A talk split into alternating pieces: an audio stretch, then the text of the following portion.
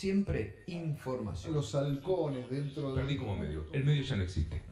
Apolíticos, neutrales, independientes, objetivos, indoloros, inodoros, incoloros e insípidos. Novedades que les he dejado, ¿eh? Escucho tres pelotudeces y listo, ya escuché el programa. Es un exceso.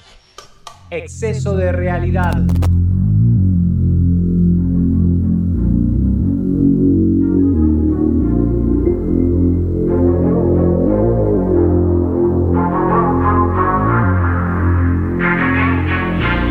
White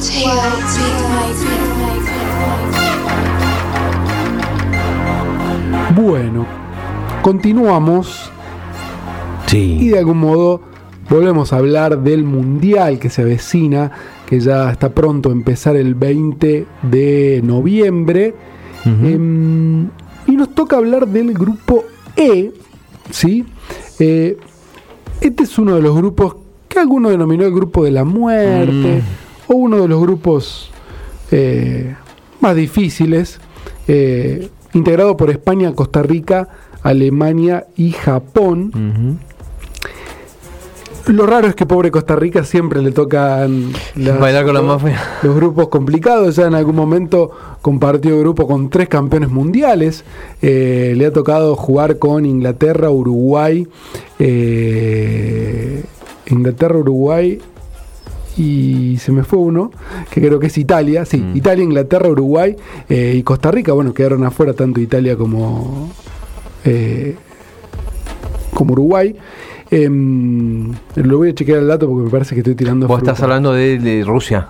No, estoy hablando de eh, Brasil 2014. Buscamos. Búsqueme el dato de Brasil 2014, que fue cuando Costa Rica llegó a jugar hasta cuartos de final con Holanda, quedó afuera por penales en aquel, aquella decisión épica de Bangal de cambiar el arquero eh, en el tiempo eh, suplementario, eh, que finalmente atajó los penales. Después Holanda jugaría con Argentina. Sí. Acá tengo grupo de Costa Rica, Inglaterra, Italia y Uruguay. sí. Ese fue el grupo Claro. de Costa Rica en 2014. Y que- Tres que- campeones mundiales. Y clasificaron Sí. Costa Rica. Clasificó Costa Rica y, Y clasificó, Uruguay. tengo que tener los cruces, pero sí, Uruguay creo que sí. Clasificó Costa Rica y Uruguay, sí, quedaron afuera en primera ronda eh, ingleses y- e italianos. Eh, bueno, en este grupo también le toca a Costa Rica una parada difícil. El primer o el, el cabeza de serie de este grupo es España, ¿sí? séptimo en el ranking mundial, eh, y lo apodan, eh, bueno, la Roja o la Furia, eh, según quien quiera llamarla. Aquí también trajimos un videíto y tiene que ver con la canción que eligió esta selección española para representar a su selección en el Mundial de Qatar. Tiene una onda muy actual, digamos, de- de- de- de- con algunos toques del, del- del- del alma del trap y- y- y- Ujú. y alguna cosita ahí dando vueltas. La canción se llama Toque, ¿sí? Eh, y es de Chanel, ¿sí? ¿La tenemos? Está bien, está bien, está bien. Que viene, que viene, que viene, que viene. Vamos a escuchar un pedacinho. Ajá. Sí, sí, sí, sí, sí. Muy actual. Un poco de autotune. Hay un poco de voz en el autotune. Uh. Oba.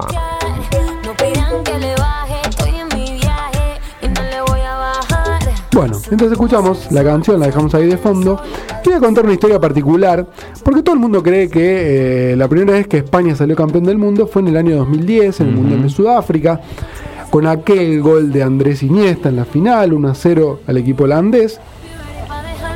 Un Andrés Iniesta que en estos días habló de una depresión que sufrió en, en 2012, que, que todavía está transitando algunas secuelas y que sigue eh, tratándolo en terapia porque, bueno, es algo muy complejo y que celebraba que eh, se hable mucho más de esta temática y de eh, algunas cuestiones que, que- que padecen las personas, e incluso aquellos que parecen muchas veces que tienen una vida perfecta Sí, y que sí. nada los afecta. Bueno, en fin, abrió mucho esto Andrés Iniesta. Decíamos, no fue el primer título eh, a nivel mundial de un seleccionado de fútbol español el que eh, obtuvo la selección de fútbol masculino en el 2010 en Sudáfrica.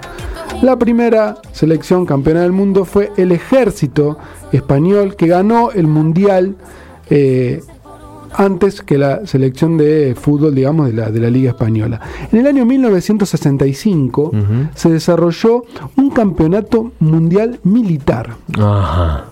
Un equipo compuesto por jugadores que eh, tenía de edad para el servicio militar, pero que en la vida real eran jugadores de fútbol, digamos, Claro. que tenían entre 20 y 23 años. Incluso muchos de ellos formaban parte de clubes eh, de primera división. Eh, en España estaba en ese momento eh, Francisco Franco al frente del país y el 7 de julio del 65 en Gijón fue transmitido por TV y le ganaron la final a Marruecos por 3 a 0. Se preguntarán qué es la Copa Mundial Militar. No hay demasiada información No, claro. en la web, Un pero se organiza eh, más o menos cada dos años. Hay un Consejo Internacional del Deporte Militar, que es el ente que, que lo regula, y se celebra desde 1946. eh, y desde el año 1995 forma parte de los eh, Juegos Mundiales Militares, pero además se sigue jugando por separado eh, el Mundial de Fútbol. Bueno, hubo campeones. En el caso de Argentina, ganó una medalla de plata Mira. en el año 1957. Ajá. Nunca más. Nunca Nunca más más. figuramos en el Mundial de Fútbol Bien. Militar. Así que bueno, un poquito de historia de eh, respecto de la selección de fútbol que no fue la primera que ganó en el año 2010. Pasamos a Costa Rica. ¿sí? que es el, el- el- el segundo del grupo. Está 31 en el Mm. ranking mundial. Sí. No tiene una muy buena clasificación. Eh, la llaman la, tri- la- la tricolor o los ticos Los ticos. son sí, más señor. conocidos. Una selección con muchos jugadores que ya tienen varios años disputando, eh, jugando al fútbol. Uno de ellos el arquero, Keylor Navas, eh, que ya seguramente sea el último mundial, Son más grandes que más yo. o menos. Con, con el agravante de que pobre Keylor no está teniendo regularidad en el Paris Saint Germain, donde Claro. eh, juega habitualmente Donnarumma, eh, tiene la titularidad y él es suplente y juega cada vez menos partidos, así que va a llegar con muy poco rodaje eh, al Mundial de Qatar. Pero no vamos a hablar de Keylor Navas, sino de Orlando Galo Calderón. A ver. Es otro que no sabe si va a jugar el Mundial 2022. ¿Quién es este muchacho? Es un jugador de- del equipo costarricense al cual la FIFA notificó a través de la Federación de, eh, de Fútbol de Costa Rica que dio positivo en un control antidopaje. Uh, no. Sí, No le, cayó, le cayó la ley encima.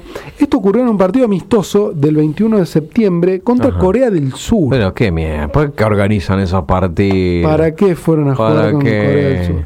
Eh, la cuestión es que, si bien el jugador todavía está habilitado Mm, para jugar, Sí. no le cayó todavía una sanción, pero hay que esperar, porque primero el jugador tiene que hacer un descargo diciendo eh, por qué le dio positivo de la sustancia, de la cual hablaremos en, en un ratito.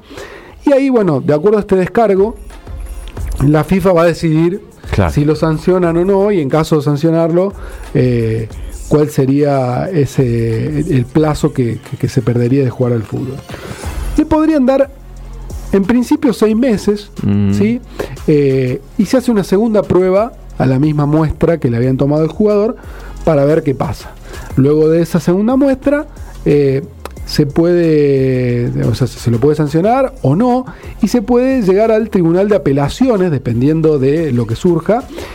Y el último en decidir podría ser el TAS, el. Tribunal eh, Arbitral Superior, eh, en lo que hace a las sanciones deportivas.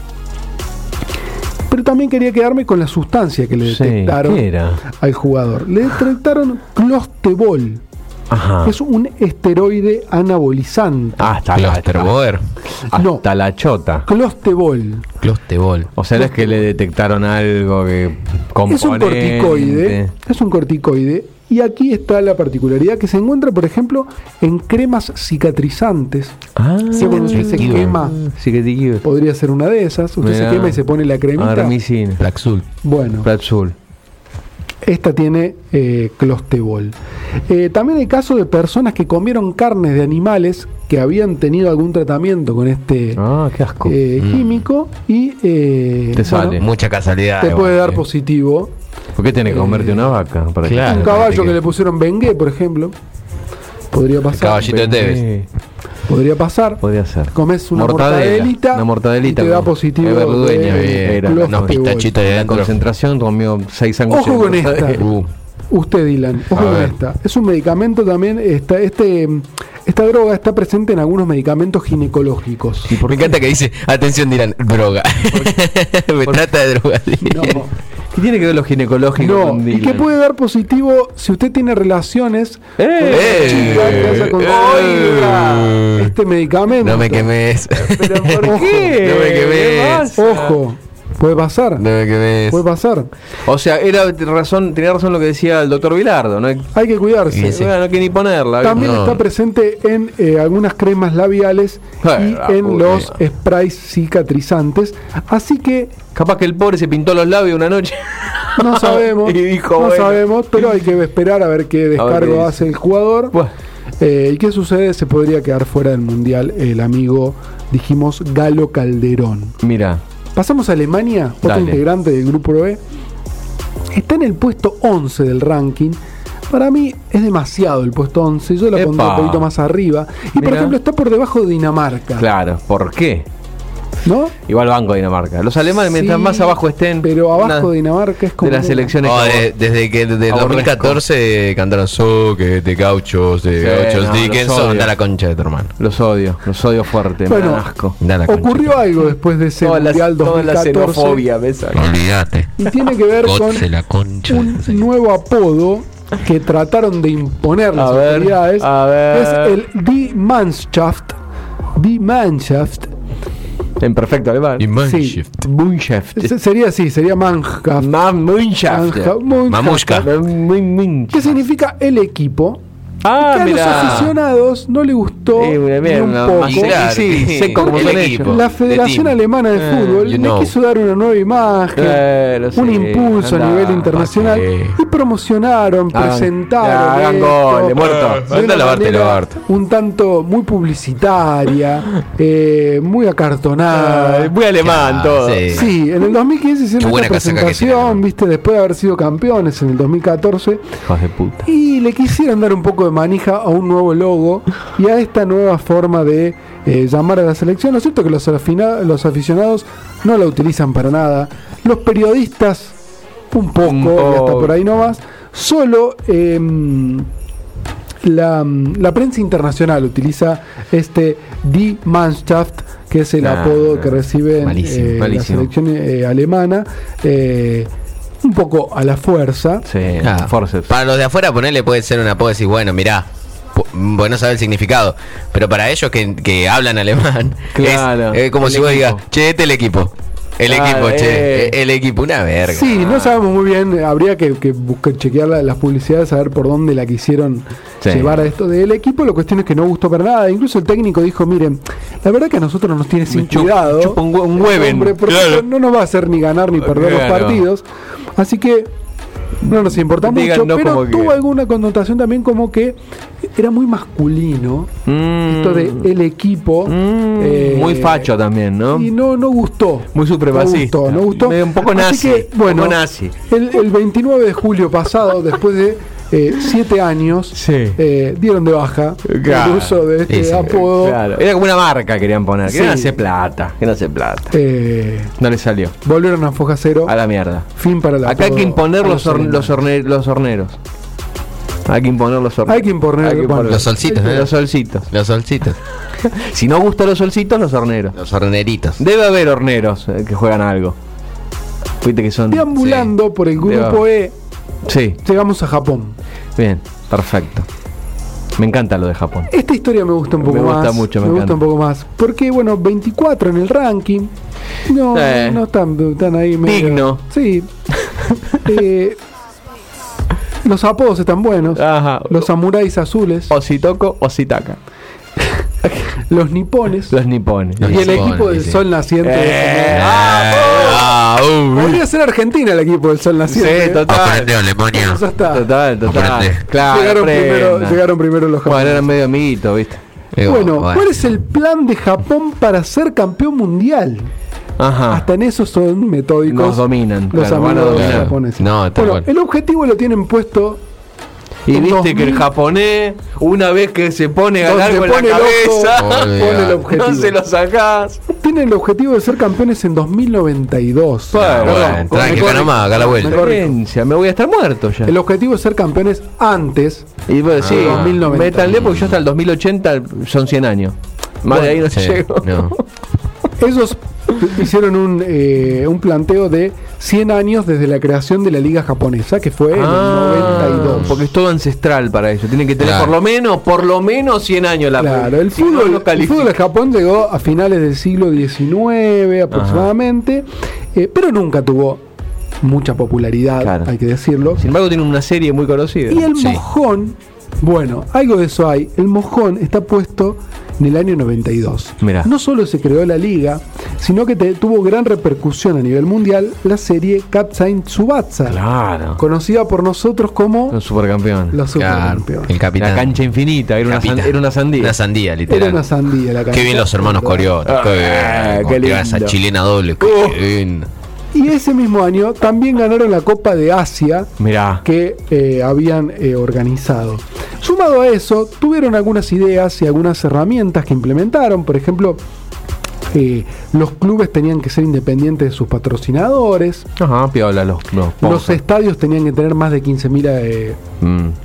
butacas, digamos, Sí, sí, capacidad para más de localidades. 15.000 personas.